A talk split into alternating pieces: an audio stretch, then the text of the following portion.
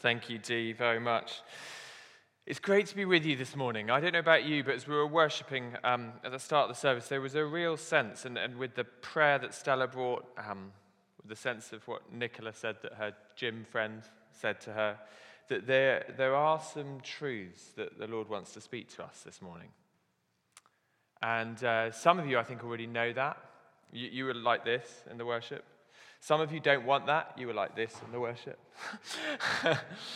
Some of you, um, I'm going to invite us now in a prayer, whichever position you were, to put your hands out in front of you, um, like this, to receive. And I'm going to pray for us as we come to receive from God's word. Heavenly Father, we want to be a people, we need to be a people who need to hear your truth. And not just hear it, but receive it, apply it, see it bring freedom to our lives. And so come now as we read your word, as come by your Spirit and speak truth to us. Amen. I don't know about you, but if you're, um, if you're anything like me, there are times where I wonder um, how amazing it would be to have walked the earth with Jesus and actually seen the stuff that he did. Uh, and there are times where I kind of think, you know, um, if I'd been like Mary, sat at Jesus' feet hearing Jesus give the talk rather than Mike, then I'd really believe. if, if I'd been able to walk um, the earth with Jesus and see some of the things that, if I'd been there when Lazarus was raised from the dead, I wouldn't have any fear of death anymore. If I'd been there on that mountaintop when 5,000 men plus women and children were fed from a few loaves, I would never doubt again God's provision. I would become a more generous person because I'd be changed by that. If I had been there when Jesus rose from the dead, because I have my doubts and my questions, if like Thomas I'd been able to touch his side, see the wounds in his hands and his feet, but that he was alive, well, my faith would be rock solid, sorted forever. That's it, done. I don't know if anybody like me sometimes thinks along those lines. I wish I'd been there, walking the earth with Jesus. Wouldn't that have been amazing? Hands up if you've ever thought anything like that. Um, you and I are wrong. Jesus says something astonishing at the start of our Bible passage today. If you've got it open in front of you, do follow along and um, have a look down at verse 7. He says this Very truly, I tell you. He says this to the disciples then, he says it to the disciples today. It is for your good that I am going away. It is for your good that I am going away. Unless I go away, the advocate or the counselor, does it say in your versions? The counselor will not come to you. But if I go, I will send him to you. It is for your good that I am going away. What Jesus is saying there is pretty astonishing.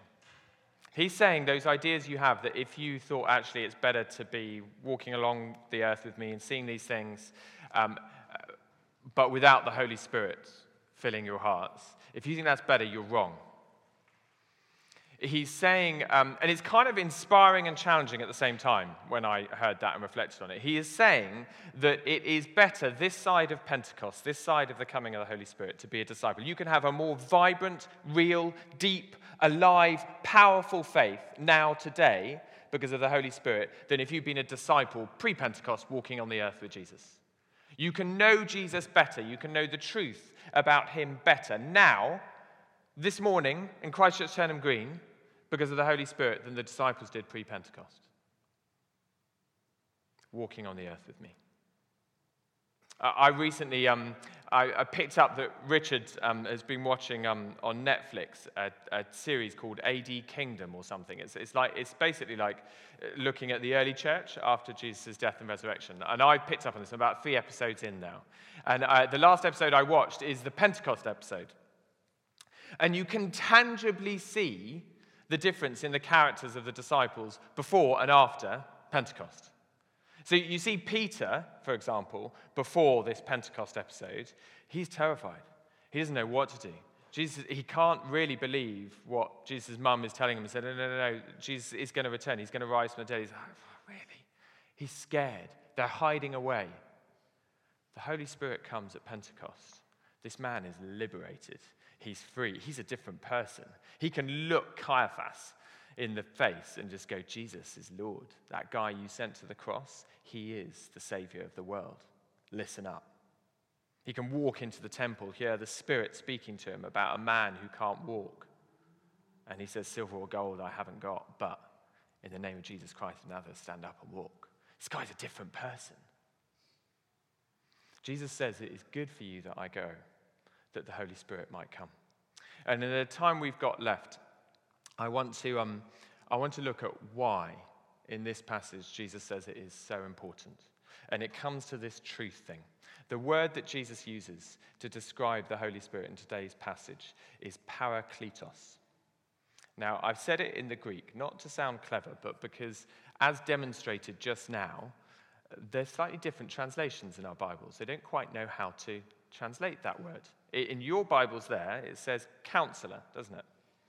In the one I had at home, it said advocate. So, what is it that Jesus is trying to get across to us that the translators are struggling to articulate about who the Holy Spirit is and why is that important? Well, the word Jesus uses is parakletos. There we go, we've got it on the screens. Parakletos. Now, I don't know if there are any Greek experts here, but that word um, is trying to encapsulate two ideas in one. Uh, the kletos bit is quite a hard word in the Greek. That's truth. The truth. The Holy Spirit is going to bring you truth. He's the Spirit of truth. He's going to tell you the truth about your need for a Savior, about your need to have your sins forgiven, to be righteous before God. He's going to tell you the truth. Almost whether you like it or not, He's going to tell you the truth. But the para is a soft word. It's the counselor, it's the one that comes alongside, it's the advocate. It's the one who, in like a counseling session, makes the truth known to you, tells you what you're thinking that's not the truth, and says, no, that's not, and tries to encourage you to embrace the truth about yourself gently. Think of other words where we use this. Paralegal. So Prince Harry's about to marry a paralegal in a couple of weeks. Well, if you watch Suits on Netflix, you know that Meghan Markle um, the future princess is actually a paralegal called Rachel in real life.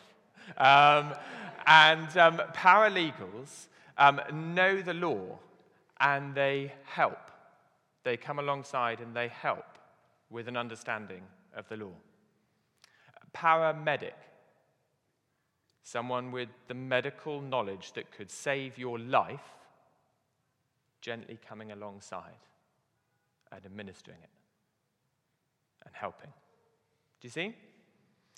This is parakletos, the truth that we all need, that might be as life saving as a paramedic's medicine, that might be just the advice that we need, like a paralegal, the truth that we need. Come alongside gently and close. Let's investigate a little bit further further as we um, go in. Um, have a look down at verses, uh, verse 8 with me. We're beginning to look at kletos, particularly the true side of things. And um, Jesus says this in verse 8, and then we'll jump down a little bit further. In verse 8, he says, When he comes, when this parakletos comes, he will convict the world of guilt in regard to sin and to righteousness and to judgment. For some of us here this morning, that may be the work the Holy Spirit needs to do this morning. And it might not be comfortable, but He loves you, and it might be the life saving medicine that you need. It goes on, Jesus saying about this parakletos. Verse 13, jump down with me. But when He, the Spirit of truth, comes, He will guide you into all truth. He will not speak on his own, he will speak only what he hears, and he will tell you what is yet to come. He will bring glory to me, that's Jesus. He will bring glory to Jesus by taking from, from what is mine and making it known to you.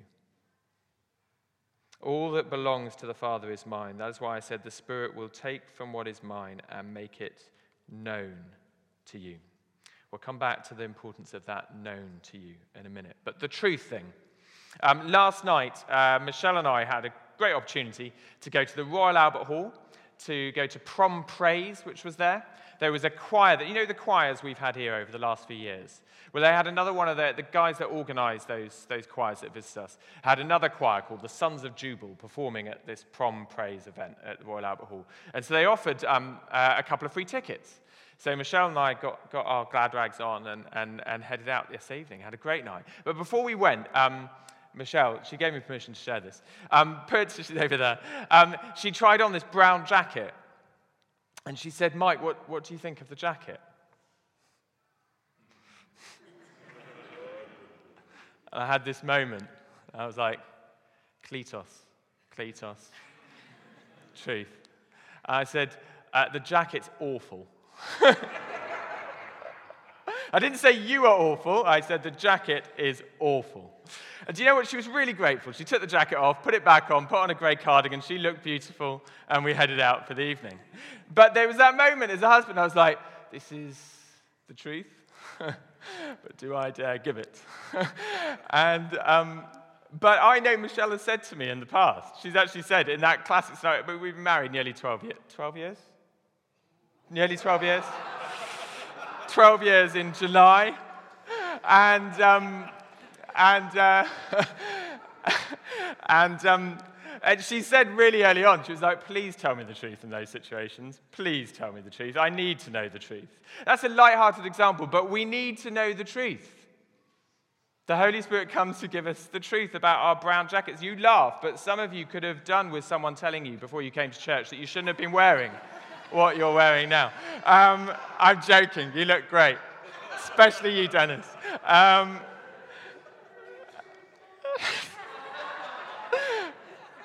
the truth.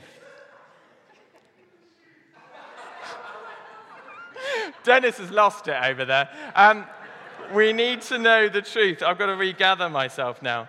Okay. If God um, puts his finger on something in our lives that's more than just a brown jacket, we need to listen. He's trying to guide us into all truth, or he's trying to convict us of something's really important. He's trying to administer life saving medicine to our spiritual life, if only we'll listen. And some of us resist that because we know what he might highlight and we don't want him to, because we're quite comfortable in that relationship when we shouldn't be.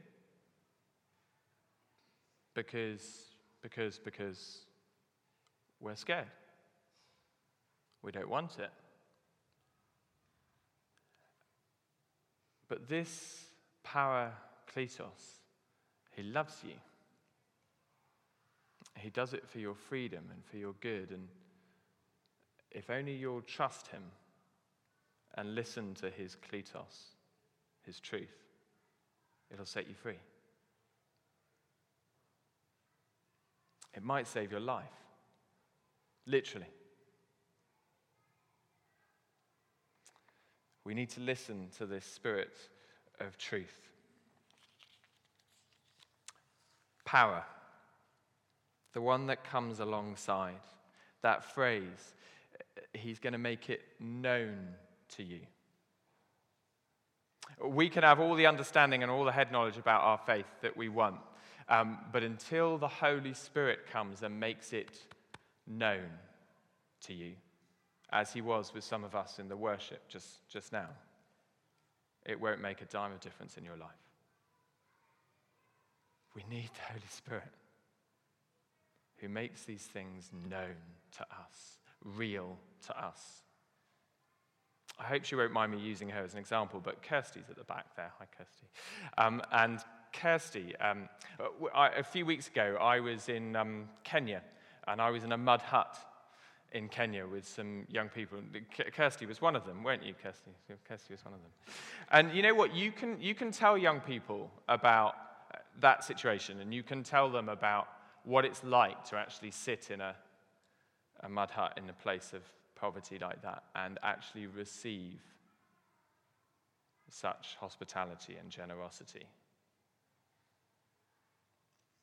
You can tell them what that's like, but until they're sat in that mud hut and they feel it, they experience it, they won't really know. There was this beautiful thing that Kirsty said. It was kind of a prayer um, in that mud hut as she just sort of thanked them and God and the challenge of the son who all he could think of was how to provide for his mum in the midst of such poverty. All those things. And you could hear in the way she expressed what was happening in her that she knew something in a way she didn't before. Each and every one of us need to know that we are loved, accepted, and valued by our Heavenly Father. We need to know and get real about the sin in our lives that needs changing. We need to know. That's what the Spirit does. We sung earlier, and I will build my life on your love. It is a firm foundation. We need to know that and build our lives on it. We sung, Open up my eyes, show me who you are, Parakletos. Fill me with your heart, Parakletos. Lead me in your love to those around me, please, Parakletos, Holy Spirit.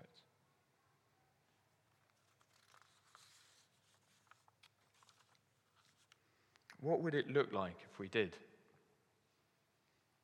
allow this Holy Spirit, this Parakletos, to come and speak truth into our lives and to set us free, but to do it in such a loving and gentle way? It'd be extraordinary. There would be people here who would find the strength uh, to turn away from something that they shouldn't be doing or they shouldn't be living. And there'll be other people here who, who will see things suddenly in a way they never have before about their faith because the Spirit of truth is leading you into all truth. All these things He will make known to you. I, I, I was, as I was sat praying before the start of the service, immediately two people came to mind that I've had the fortune of knowing. Uh, one of them who uh, was in a relationship she knew she shouldn't be in. Her name was Louise. And um, she had the courage, prompted by the Holy Spirit, to end that relationship. It was so hard. So hard. But she knew she needed to hear that truth. She knew it was spoken in love. And so she did. It took immense courage. A lot of her friends didn't know what she was doing. It seemed a great relationship, lots of ways. But a couple of years later, she came to me and she said, I'm so, so glad I did. There's another young man called Ben who, um, who wanted to meet up with me for a coffee. He had loads of questions about the Christian faith. He always had these apologetics questions, endless, one after the other. Question, question, question. We were scheduled in for a coffee, and then we had a youth weekend away just before we were going to meet up with coffee. There was a late night worship event. And he came up to me in tears at the end of that late night worship, and he said, We can still meet up for the coffee, but a lot of those questions, they don't matter anymore.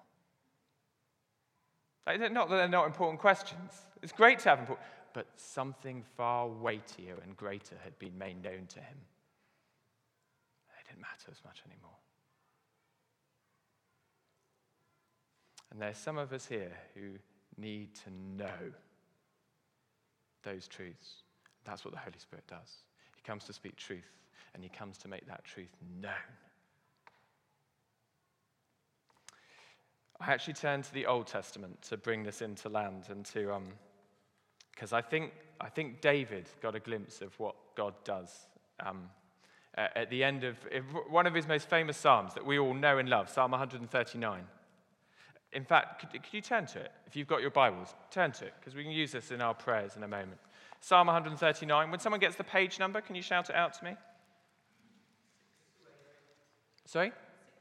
628. Page 628, if you're struggling to find it. Psalm 139. And follow through. You, will know so much of this. That now you've got it open if you weren't already aware. You go, oh, yes, this one. Oh, Lord, you've searched me and you know me. You know, when I sit and when I rise, this perceiving Parakletos who sees you and knows you. All these amazing things. This same God, for you knit, created me in my inmost being, you knit me together in my mother's womb. This tender, love, loving God. But then look at the last two verses. This is what I think, this is David inviting the Parakletos into his heart. The truth teller who comes alongside. He says, Search me, God, and know my heart. Test me and know my anxious thoughts. See if there is any offensive way in me, and lead me in the way everlasting. Parakletos. Can we stand? We're going to pray.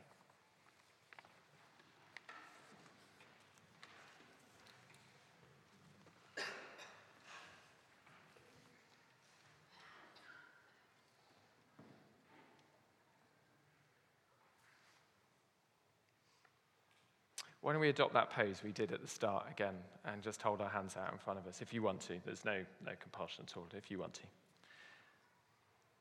And there's nothing magic in that, it's just sign language to say, I do want to receive. I do want this parakletos if you'll give them to me.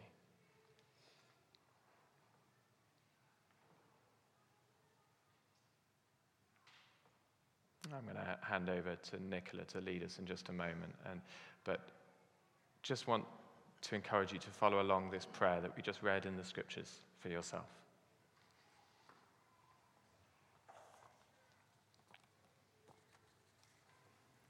Search me, God, Parakletos, Holy Spirit.